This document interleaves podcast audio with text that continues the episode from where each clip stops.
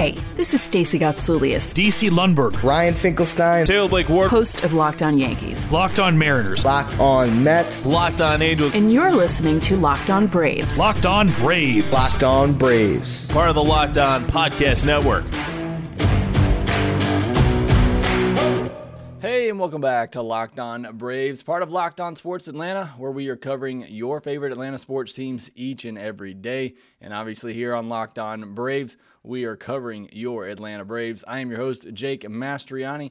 You can follow me on Twitter at shortstopball. Also, make sure you follow the podcast on Twitter at Locked On underscore Braves. Subscribe to the Locked On Braves podcast wherever you get your podcast and subscribe to us on YouTube as well. Really do appreciate the support and it helps out the show a ton. Thanks for making Locked On Braves your first listen each and every day. We post episodes daily, five days a week, Monday through Friday, and free are, and are free and available on all platforms. Also, again, make sure you're subscribed to Locked On Sports Atlanta so you can get the postcast with me and Grant McCauley. On today's episode, we're going to talk about that tough loss from Wednesday and kind of go over everything that went wrong in that game. And then we're going to turn our attention going forward to what needs to happen for this Atlanta Braves team in order to turn things around.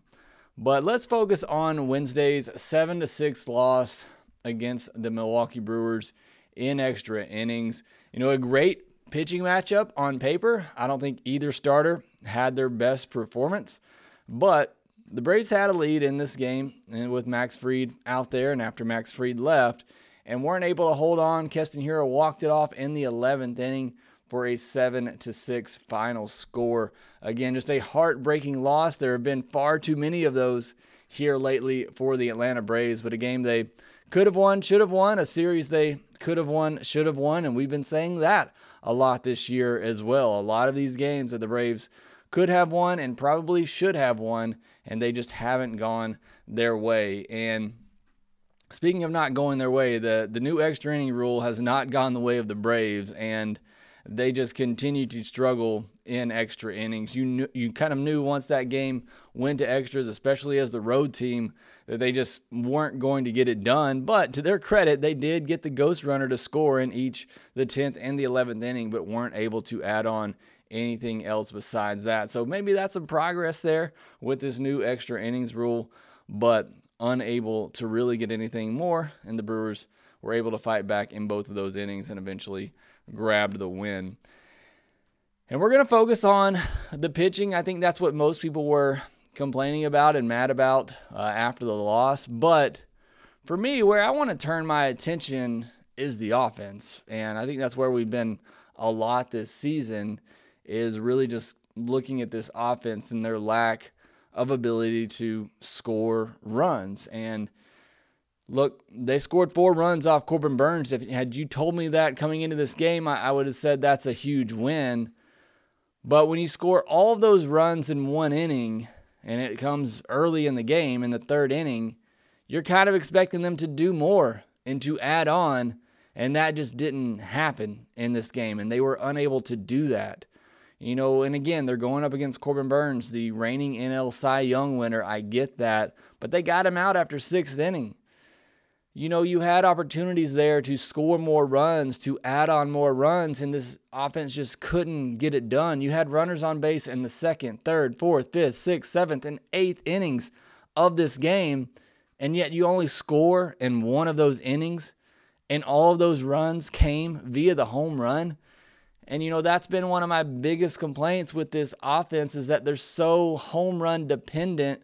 They just don't know how to manufacture runs and they don't know how to score without that home run ball. And that really hurt the Braves in this game. And again, Brewers pitching staff is very good. Corbin Burnes is very good. Devin Williams was used in this game. Is one of the best relievers in baseball. I get that. But you had runners on base in just about every inning in this game, except for the first and ninth innings, and you only score in one of those innings. This offense is too good, it's too talented, it's too athletic for that to be the case. They have to learn how to manufacture runs and be able to add on runs. This, this, game could have gone so much differently if they just tack on one or two more runs in those innings. And there were situations where, you know, Dansby was on, Ozzie was on, and they're trying to steal a bag. And, you know, runners or, or hitters are, are fouling pitches off, not you know not recognizing that particularly with Ozzie on, he had a great jump in that at bat, and Travis d'Arnaud fouled off a pitch instead of recognizing that and just letting it go. And it's not like it was a great pitch, but for whatever reason, Travis felt like he needed a swing at it. And you know sometimes you just have to let these runners be athletic, put some pressure on the other team, find a way to to manufacture runs to put another run on the board. You know, it would have been so huge. It would have would have won them the game. And who knows how things play out strategically on the Brewers side if the if the Braves just tack on another run or two. So you know that that to me was the more frustrating part about this game than the bullpen, which we'll we'll get into next. But it's the fact that the offense had so many opportunities in this game and they just couldn't add on. They couldn't get another add-on run, and that's been, you know, a problem for this team this year. They they may score in bunches, but they're not scoring consistently. And you get four runs in the third inning, you're expecting that offense to score again throughout the game, and the team just didn't until you got to the extras and you got the free runner that that they give you. So that to me was the more frustrating thing in this game because you also knew that your bullpen was short-handed. You know, it's been overly taxed lately, and you knew that Brian Snitker didn't want to use AJ Minter, which he didn't, and he probably didn't want to use Kenley Jansen, which he ended up having to. And so it would have been great for this offense to add a couple more runs, get a bigger lead, and hopefully not have to use some more of those high leverage relievers in this outing. So that that to me was the bigger key in this game than what happened with the bullpen. It's the fact that the offense just could not add on any runs after scoring those four runs in the third inning. But let's get into the bullpen. And look, these are these are tough decisions for Brian Snitker. It's not as easy as when you're in the postseason and it's just run out your horses every single day. Use the same four guys out of the bullpen. You just can't do that over a 162 game season. And he's had to use his high leverage guys a lot lately. Been a lot of really close games. Again, I think he was hoping not to have to use Minter or Jansen in this game. He he refused to use Minter, which was you know the biggest outcry on Twitter that I saw after the game is why wasn't Minter in there? He was forced to use Jansen, and as you could see, Jansen just was not as sharp, was not as effective. The velocity was down. Look, that's no excuse for walking Jace Peterson, who was not going to swing the bat until he got two strikes. He was daring Kenley Jansen to throw a strike there, and Kenley just couldn't do it that is frustrating right there. Is is look as much as he's had to work lately, and maybe your velocity being down, a major league pitcher still needs to be able to throw strikes when he needs to, and he just could not throw a strike to Jace Peterson, and that ultimately is what led to the blown save.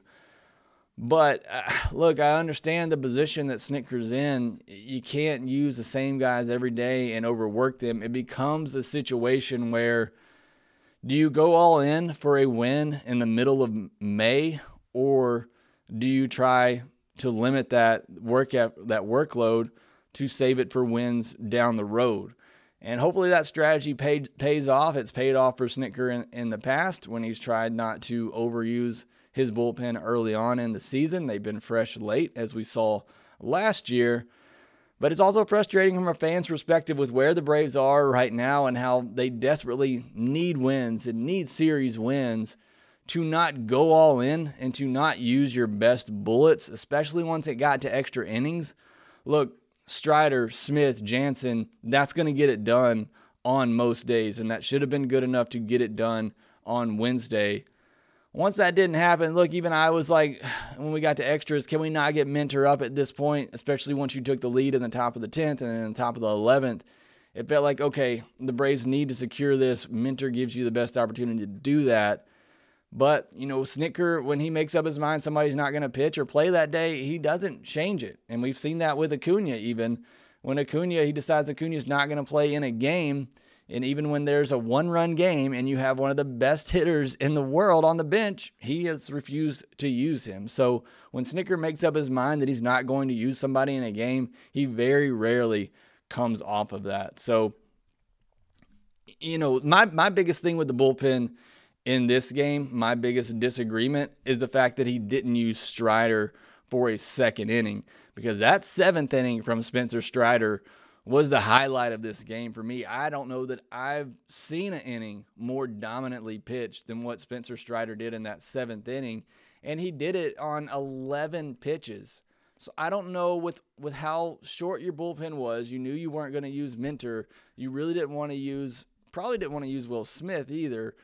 And you, I know you didn't want to use Jansen. Why not send Spencer Strider out there for another inning after he only threw 11 pitches? My only guess is that Spencer Strider threw 26 pitches on Monday in two innings, and maybe he thought that was going to be too much workload on him. But that seventh inning was just so easy. I, I was that was the biggest. That's my biggest gripe for how Snitker managed the bullpen in Wednesday's game is why wasn't Spencer Strider sent out to get one at least one more inning? He goes out there and dominates again. I mean, ride it. That's what he he's such a weapon out of there when he is on like that and is so unhittable. I just think you have to ride that. I never understand taking out a reliever when they're throwing as good as they are. Because look, you use him in two days. You have an off day tomorrow. You don't use them on Friday. I mean, that's that's two days rest right there, and you can come back out and use them by Saturday. I don't understand that. Even somebody like Colin McHugh, who can throw multiple innings, if he comes out and he's throwing really good, ride him, ride him for an inning or two, and then just don't use him for the next couple of days. And then you have your bullpen arms fresh, your other bullpen arms fresh for those games that you can use. So that was my biggest complaint from this game is I don't know why Strider didn't get another inning there. To me, I, I just don't I don't understand that decision by Brian Snitker. So look, I, I'm not trying to to panic in any way. Um, there's a it's a long season still. I'm not worried about this Braves team. I'm not going to say I'm, I'm not completely worried, but I'm not not necessarily worried with where they are now. I know they can turn things around quickly and get on a run, get on a hot streak, and, and they need to pretty soon.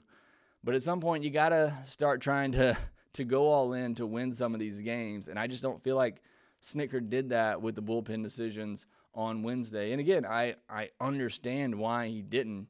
You don't want to sacrifice games later on in order to win one in May. And again, a game that they could have, should have won, even with the way things played out. They just didn't get it done. So, again, I under, understand the frustration from from a fan's perspective, and I feel like you know the best players weren't weren't put out there in order to win this game. But I understand why Snitker did it like that. And just quickly, I want to reassess the bullpen going forward. I'm going to write about this today on TomahawkTake.com. For me right now, the guys you can trust: Kenley Jansen, AJ Minter, Will Smith, Colin McHugh, Spencer Strider, and Darren O'Day. Look, that's really deep. That's six guys right there out of your bullpen that I feel like on most days you can trust to get the job done. That should be enough to where you can have close games on back to back days and have enough bullets to be able to get you through. Again, Strider, Smith, Jansen, that should have been good enough to get it done. On most days, it will be. It just wasn't the case on Wednesday. And then Stevenson, Thornburg, and Chavez, you know, those are your your mop up guys. And Chavez is the one who who lost it on Wednesday. Um, you know, even though those guys at times can can give you solid work, but that's the way I see the bullpen right now. Look, you're without Tyler Matzek, Luke Jackson's gone for the year. You know, those are two big losses to the night shift, but there's still plenty of guys there that you can count on that are going to be dependable dependable for you most days out. Unfortunately, just couldn't get the job done on Wednesday. All right, there's a lot more I want to get to from this game, and we'll do that next. Summer is coming, and with summer, you're going to need some food on the go. Built bars are the perfect snack to take with you on family vacations. Throw them in your bags and your kids' backpacks. Make sure that everyone has a bar so that you are fueled for your summer adventures. The best part about Built Bars, they're healthy and delicious. No more sacrificing delicious food for health. With Built Bar, you can have both, and it's easy. All you have to do is go to built.com and order now. All Built Bars and Puffs are covered in 100% real chocolate. That means that with Built Bar, you can eat healthy and actually enjoy doing it. And if that's not enough flavor for you, you might want to try the mixed box. The mixed box comes with 12 flavors of bars and puffs. Built Bar makes sure that there is something for everyone, including my favorite, the cookies and cream. Most Built Bars contain 130 calories, 4 grams of sugar, 4 net carbs, and 17 grams of protein. Compare that to a candy bar, which usually has around 240 calories, 30 grams of sugar, and dozens of net carbs. Go to built.com, use promo code LOCKED15 and get 15% off your order. Again, use promo code LOCKED15 for 15% off at built.com. Max Fried got the start on Wednesday, went six innings, seven hits, two walks, three earned, and six strikeouts. Look, not his best performance. I had uh, some people commenting on Twitter, sending me messages on Twitter saying that Max Fried hasn't been good in his last two starts. Looks if six innings and four runs and six innings and three runs is the low bar for Max Fried right now, then I think he's truly reached ace status. And, you know, I think he would tell you he hasn't been great in his last two outings. He's given up a lot of hits, but I mean, six innings, three runs. I think you'll take that a lot of the times out there. Obviously, we're looking for more, expecting more, and we're usually getting more from Max Fried, but still, a good enough outing should have been good enough to get the win on Wednesday. He was a little off, though, particularly in the third and fourth innings. You could see him fighting it he walked the nine hitter and Caratini in the third inning. You just can't do that. And I feel like Braves pitchers have done that a ton this year. Walking guys at the bottom of the order, walking guys in general has been a problem. But Max has had so much control, command all year. Walking the ninth place hitter, that just cannot happen. He ended up getting bailed out in that inning as Kolten Wong lined into a double play ball, absolutely drilled right at Matt Olson. But then he comes back out for the fourth inning and walks the leadoff batter. Throwing a lot of fastballs and changeups for some reason, and he was really struggling with that fastball command. The same as Tucker Davidson. I feel like I've seen more pitchers struggle with fastball command this year than ever before. I'm not really sure what the reasoning for that is, whether it's the the seams on the new baseballs or what it whatever it may be. But it seems like a lot of pitchers are struggling with their fastball command. But um, Max Fried was certainly battling that and trying to find it and just couldn't. Finally, Kranitz went out there, had to talk, and probably said, Hey, Max, you have one of the best curveballs in all of baseball. Let's start throwing that. And then after that, he struck out the next two batters rather easily and started to look more like the Max Fried we're used to seeing. He did give up a, a big two out RBI to Michael Brosseau in the sixth inning. That was a really crushing blow there. Obviously, he gets out of that in you know six innings, two earned, and then that start looks much better. And obviously, the Braves possibly go on to to win that game. So that was a big blow there in the sixth inning, giving that two up, two out RBI curveball that he left up a little bit. It was out away, but a good swing by Brosseau going the other way with it, and that was a big hit in that game. Um, but again, it, it just felt like Max was determined to figure out that fastball command and just never really could get a hold of it. I think that held him back a little bit in this start. I wish he would have gone to the curveball, start use, using it a little bit more early on. Also in this game and really in this series was the defense of Dansby Swanson. I mean, what a incredible series for him defensively. He made two or three plays in Wednesday's game alone that saved runs. You know, if not for him, the Braves would have lost this game a lot sooner. So I know Dansby's offense can be frustrating at times, especially when he's in one of those really bad cold streaks as he was to start the year. But he is proving to be a gold glove defender at shortstop. He made some amazing plays in this series that really saved a lot of runs and kept the Braves in these games. The lineup in particular just can't get on the same page uh, for a while now. It seems like the bottom of the lineup has been carrying the team, but on Wednesday, the 6, 7, 8, 9, and 1 hitters had just two hits, while the 2, 3, 4, 5 hitters had seven hits and a walk. So uh, the lineup's just not getting on the same page. Either one group of hitters all hit and the others don't, or vice versa. And on Wednesday, it was the middle of the order getting it done but the bottom of the order couldn't get on base for them. So just a little bit of, of frustration there that just continues for this team with, you know, again, like I said the other day, if it's not one thing, it's the other. They hit well, but they don't pitch well. They pitch well, but they don't hit. They do both, and they don't play good defense. And now you have one part of the lineup hitting and another part of the lineup not hitting. Uh, it's just been all kinds of frustration for this team all year long. And then a couple of individuals in particular that, that showed out on Wednesday. Austin Riley starting to show signs of picking things up. He had three hard hit balls in the game, two of them going for hits. Had a great at bat against Burnes in that third inning, fell behind 0 2, worked it full, got a, a, a pitch that he hit a dribbler down the third base line that looked like it was going to stay fair and score a run. Just went foul. Next pitch, Burnes makes a mistake over the heart of the plate, and Riley did not miss it and crushed it for that big three run homer. So good signs there from Austin Riley. And then Matt Olson had a couple of hard hit balls as well for hits. So good to see him starting to hit the ball well and getting some getting under the ball, starting to get some elevation on those balls as well. So great signs from the Braves, two and three hitters on a Wednesday. All right, next we're going to turn our attention to the weekend series and the Marlins, and I'm going to talk about what the Braves need to do in order to start turning things around.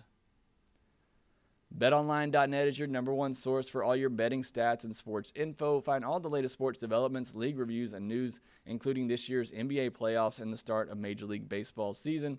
BetOnline is your continued source for all your sport wagering information from live betting to playoffs, esports, and more. Head to the website today or use your mobile device to learn more about the trends in action. BetOnline, where the game starts. The Atlanta Braves have another off day on Thursday, so make sure you're submitting in those mailbag questions. We'll do a mailbag episode tomorrow, so you can send those in to me at shortstopball and at locked on underscore Braves. What I want to focus on here really quickly is what I'm looking for for this Braves team in Miami to start seeing them get on a roll and start winning some games. This is beginning a stretch of 29 games for the Braves that are very winnable against teams that are that they can beat and should beat. And look, when they're playing their game, they can beat anybody, but these are teams that the Braves need to beat and need to win against. It's a, a good almost 30 game stretch here where you need to see the Braves win 18, 19, possibly 20 games in this stretch to really get going. So hopefully that's what we see. Hopefully we start to see the Braves playing consistently good at baseball. It needs to happen now. This is a good stretch for the Braves to do so. Again, they have a month long schedule here against teams that, you know, they should be able to take care of. But if they're not playing their game, they're not playing up to their potential. As we've seen, they can get beat by anybody, the same as they can beat anybody when they are playing their game. Um, they're going up against another great pitching staff in the Marlins. Uh, there's been a string of that here lately. Uh, look, this is Major League Baseball. You're going to see good pitchers just about every day. This offense has to get going, and they have to figure out how to ma- manufacture runs, have competitive bats, get on base, put the ball in play, put pressure on that pitching staff. That's what I'm looking for I, I talked about we started to see a little bit of different approach from Adam Duvall in these last couple of games. I know he didn't get a hit on Wednesday, but you're starting to see him change his approach a little bit. I'd like to see some of the other hitters in this lineup start to change their approach some and, maybe look to to sit on a pitch early in a count and put a ball in play instead of getting to two strikes and and putting it in the umpire's hands. Look, umpires have been so bad for the last several years now. You cannot put it in the umpire's hands uh, with two strikes and hope that they're not going to call it. That was something the Brew that's that's why the Brewers won this series over the Braves. Look, the Brewers are not a great offense, but one thing they did really well in this series is with two strikes, they battled and they put the ball in play. You just don't see that enough from Braves hitters. So that's something I'm looking for over this Marlins series and going forward. Their approach in two strike counts, having a different approach early and it counts sitting on a pitch and putting the ball in play that's something I want to see from them. Trying to string hits together, manufacture runs, not being so reliant on the home run ball. That's what I want to see from this offense. Steal some bases. Again, manufacture runs. You're too athletic. You have too much speed on this team to not be able to do that. So that's what I'm looking for. Continue to play great defense. Look, it was a small sample size in that San Diego series. The defense was really bad. That is not typical Atlanta Braves infield defense, especially was great again in this series in Milwaukee. Continue that, continue to play great defense. That's something that should give them an edge in just about every game. Give the bullpen a day off with a big win. We just haven't had any of those lately. You haven't had a win by four or five runs where you can, you know, use Chavez, use Stephens in a lower leverage situation and not have to rely on Minter and Jansen and Smith and those guys. You know, have a big day, get a big win and give some relief to this bullpen. They need a game like that here over the next couple of days in order to to give this bullpen some relief. There's just been so many close games, and they've been playing really good teams. Look, the Braves and Brewers are about as even a match as you can get. You look at their games over the last year or so.